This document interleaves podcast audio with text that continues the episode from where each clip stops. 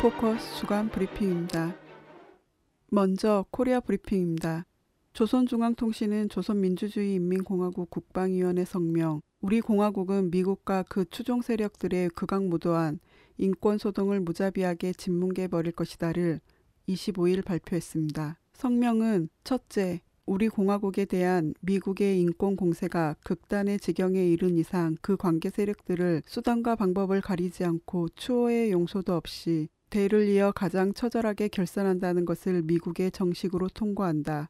둘째, 미국의 반공화국 인권소동이 우리의 존엄 높은 체계와 제도 붕괴를 노린 악랄한 음모로 번져지고 있는 이상 그를 짓부시기 위한 우리식의 새로운 강경 대응 선전을 미국과 그 추종 세력들에게 포고한다. 셋째, 우리 군대와 인민은 인권 문제를 구실로 미국과 그 추종 세력들이 추구하는 불순한 침략 공조를 정의와 진리의 반미 공조로 철저히 짓부셔 버릴 것을 세계에 호소한다는 원칙적 입장을 제시했습니다. 그러면서 20년간의 조미 핵 대결이 우리 공화국을 강유력한 핵 억제력과 최첨단 전략 전술 로켓을 보유한 최강의 군사대국의 지위에 올려 세웠다면 미국과 그 추종 세력들이 벌이는 오늘의 불순한 인권 소동은 세계적 규모에서 반미 공조의 열풍을 더욱 세차게 불러일으키게 될 것이다라고 경고했습니다.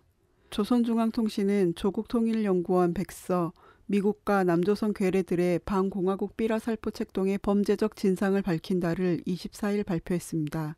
백서는 그 어디에서도 조선반도에서처럼 주권국가의 신성한 영토의 국가의 최고 존엄과 체제를 악랄하게 모독 중상하는 삐라들이 매일같이 뿌려지고 이로하여 총격전까지 벌어지고 있는 곳은 없다고 밝혔습니다. 이어 미국과 남조선 괴뢰들이 그 무슨 인권투사로 분칠하여 반공화국 모략소동에 내몰고 있는 악질, 탈북자 놈들은 하나와 같이 법적으로나 사회적으로 그냥 두어서는 안 될 범죄자 무리, 인간 추물들이다라고 지적했습니다. 그러면서 재반 사실은 미국과 남조선 괴뢰들이 인간 쓰레기들을 내세워 강행하고 있는 반공화국 삐라 살포 노름은 철저히 조직적인 범죄이며 고의적인 전쟁 도발 행위라는 것을 보여주고 있다며 미국과 남조선 괴뢰 당국은 반공화국 모략 소동이 초래할 파국적 효과를 똑바로 보고 수치스러운 삐라 살포 망동을 당장 걷어치워야 한다고 경고했습니다. 조선중앙통신은 조국평화통일위원회 서기국 보도 제1076호 삐라살포 망동이 강행되는 경우 북남 관계는 회복 불능의 파국에 처하게 될 것이다를 23일 보도했습니다. 보도에선 지금 남조선에서는 인간 쓰레기들의 삐라살포 망동으로 초래된 엄중한 효과에 대한 우려와 그것을 반대 배격하는 목소리가 세차게 쏟아져 나오고 있다고 밝혔습니다.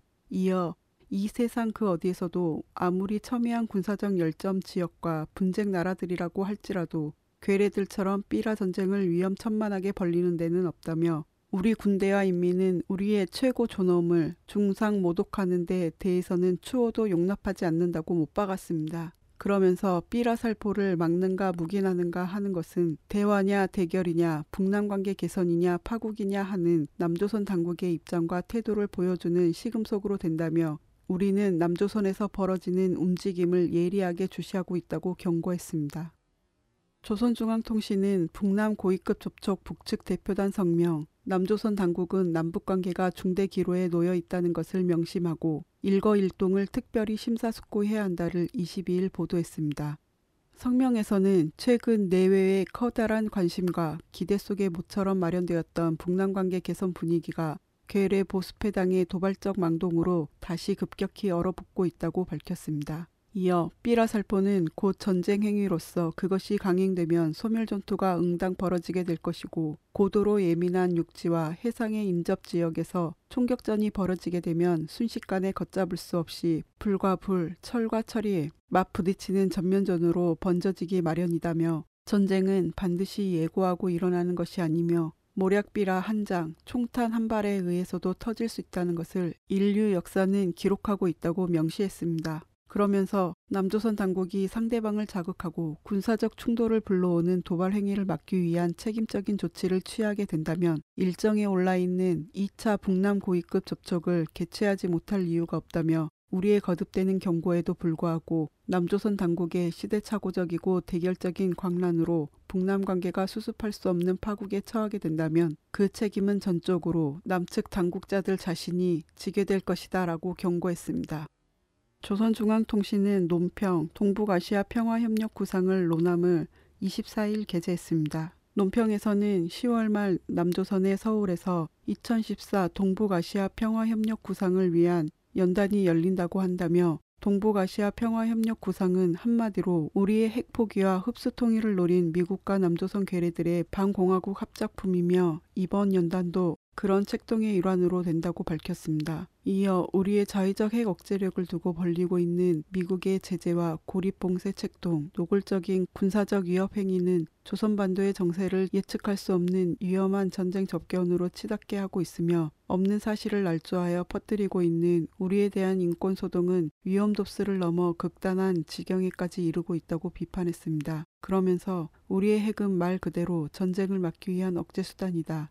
그 누구를 반대하여 사용하거나 위협하기 위해 보유한 것은 아니다며 따라서 동북아시아 안전 보장에서 가장 우선적인 문제는 조미 사이의 적대 관계를 청산하고 군사적 대결 상태를 해소하는 것이다라고 강조했습니다. 이어서 남코리아 브리핑입니다.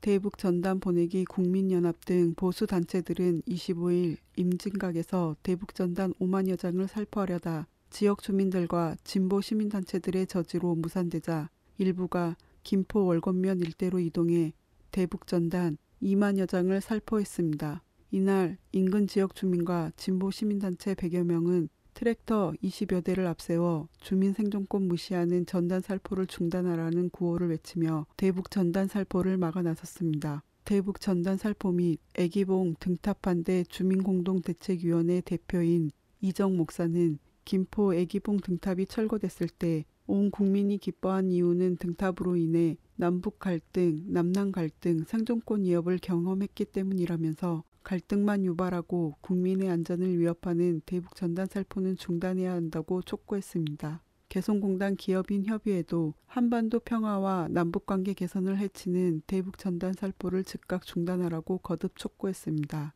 대북 전단 살포를 반대하는 시민단체 회원 중 일부는 대북 전단과 풍선을 빼앗은 뒤 찢었습니다. 풍선을 찢어 재물 손괴 등 혐의로 시민 한 명이 경찰에 연행됐습니다. 연행 과정에서 일부 시민들은 경찰을 향해 삐라를 날린 사람을 잡아가야지 왜 막은 사람을 잡아가냐며 격렬히 항의했습니다. 자유북한 운동연합 대표 박상학은 임진각에 있다가 전단을 살포하지 못하게 돼 우리 단체 회원 7명과 함께 김포로 이동해 전단 살포를 강행했다며 앞으로도 전단 살포를 계속하겠다고 밝혔습니다. 세월호 가족 대책위는 국회 본청 앞에서 기자회견을 열고 후퇴할 조짐을 보이고 있는 여야의 세월호 특별법 추가 협상 및 실종자 수색 구조에 대한 입장을 24일 밝혔습니다. 가족 대책위는 특별법에 따라 설립될 위원회의 독립성을 위해 유가족이 추천하는 전문가가 위원장이 되도록 하고 위원장 선출은 위원들의 수기를 통해 자유로운 선거로 이루어져야 한다고 요구했습니다. 이어 현재 논의되는 특별 법안에는 위원회가 계속 재판 수사 중인 사건의 소추에 관여할 목적으로 조사해서는 안 된다는 내용이 포함되어 있는데 이러한 제한을 없애야 한다며 위원회의 회의는 원칙적으로 공개되어야 한다고 주장했습니다. 그러면서 정부가 동절기에 더 이상 수색하기 어렵다는 입장이다며 뼈 조각이라도 찾기를 바라는 실종자 가족들의 마음을 생각해 달라고 호소했습니다.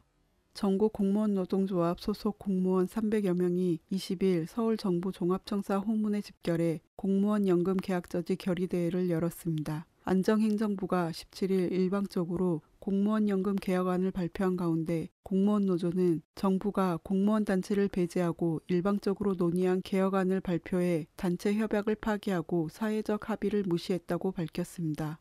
이어 최대 3%까지 부과되는 재정안정화 기여금은 법적으로 보장된 재산권인 연금을 강제 차감하는 행위이며 고액연금 수급자에 대한 페널티를 추가한 것 외에는 한국연금학회안을 그대로 수용하면서 사적연금 시장을 대변하고 있다고 비판했습니다. 이충재 위원장을 포함한 노조 지도부와 각 지역 본부장 등 19명은 총력 투쟁을 결의하며 집단 삭발에 나섰습니다. 집회 참가자 300여 명은 금융자본 배불리는 공적연금 계약 결사 반대, 공무원 연금 계약, 다음은 국민연금입니다 등의 구호를 들고 서울시청에서 청와대까지 1인 시위를 벌였습니다. 공무원 노조는 11월 1일 오후 1시 서울 여의도 공원에서 연금을 연금답게 연금 계약저지 총궐기 대회를 개최합니다.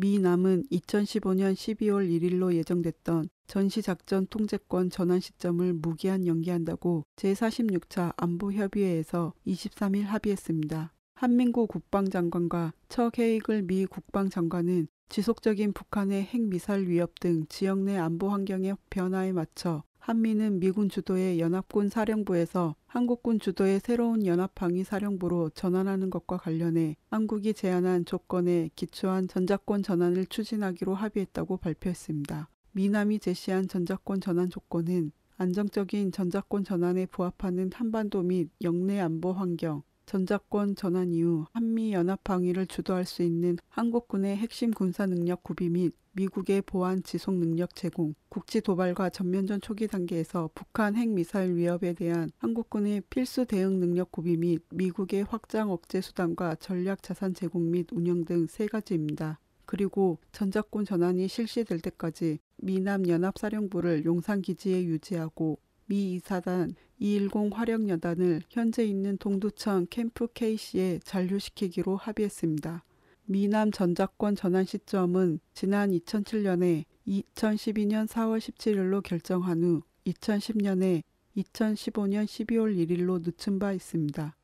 미남이 23일 전시작전 통제권 전환 시기를 무기한 연기에 미 이사단 210 화력여단을 동두천 캠프 K시에 잔류시키기로 결정하자 미군 시설 이전을 준비하던 동두천시와 시민들이 반발하고 나섰습니다. 동두천시와 53개 시민사회단체로 구성된 미군 재배치 범시민대책위원회는 24일 긴급대책회의를 열고 정부는 미 이사단을 예정대로 평택으로 전부 이전하라는 성명을 발표했습니다. 대책위는 성명을 통해 미 이사단을 평택으로 이전, 반환기지에 대한 개발계획 수립 및 동두천시 경제회생 방안 마련, 용산 평택에 준하는 지원 대책 마련을 정부에 촉구했습니다. 이어 당초 계획대로 2016년까지 미군이 이전하지 않을 경우 전 시민과 함께 강력한 대정부 투쟁을 펼쳐 나가겠다고 경고했습니다. 한편 전작권 전환 연기로 인해 미남 연합 사령부도 용산 미군 기지에 남겨두기로 결정해 용산공원 조성 계획에도 영향을 미칠 것으로 보입니다.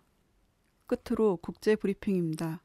노동신문은 정세론 해설 세계의 우려를 자아내는 복잡한 중동 정세를 26일 보도했습니다.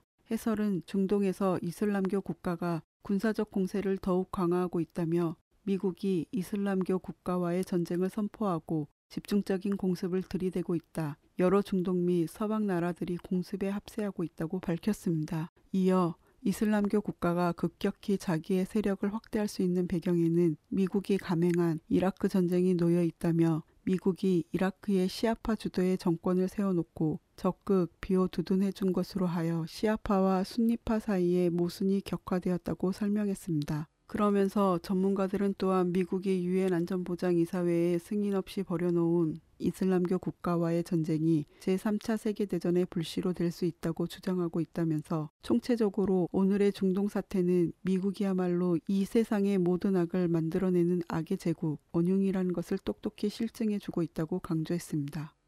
EU 유럽연합 입법기관 유럽의회는 장클로드 융커 집행위원장 임명을 22일 승인했다고 BBC가 보도했습니다. 융커 EU 집행위원장과 집행위원 28명은 11월 1일부터 5년간 EU를 운영합니다. 융커 집행위원장은 유럽의 일자리와 경제 성장을 촉진하기 위해 3천억 유로 약 400조 4,300억 원 투자 프로그램을 연말까지 마련할 수 있도록 바로 일을 시작하겠다고 밝혔습니다. 유럽의회에서 실시된 EU 집행위원 28명에 대한 찬반 투표에서 찬성 423표, 반대 209표, 기권 67표로 차기 EU 집행위를 승인했습니다.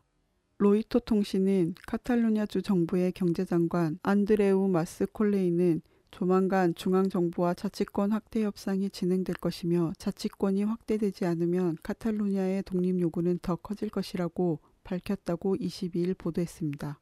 이어 영국 중앙정부의 스코틀랜드 자치권 확대 약속을 두고 스페인 중앙 정부의 제안이 매력적일수록 비공식 투표 결과가 스코틀랜드와 같을 가능성이 커진다고 말했습니다. 카탈루냐 주 정부는 11월 9일 분리독립 주민투표 실시를 추진했지만 중앙정부가 헌법재판소에 위헌 심판을 청구해 투표를 비공식적으로 진행하기로 방침을 바꿨습니다. 주민투표가 무산되자 9월 30일 카탈루냐 주민 수천 명은 바르셀로나의 산하우메 광장에서 분리독립 투표 실시를 요구하는 대규모 시위를 벌였습니다.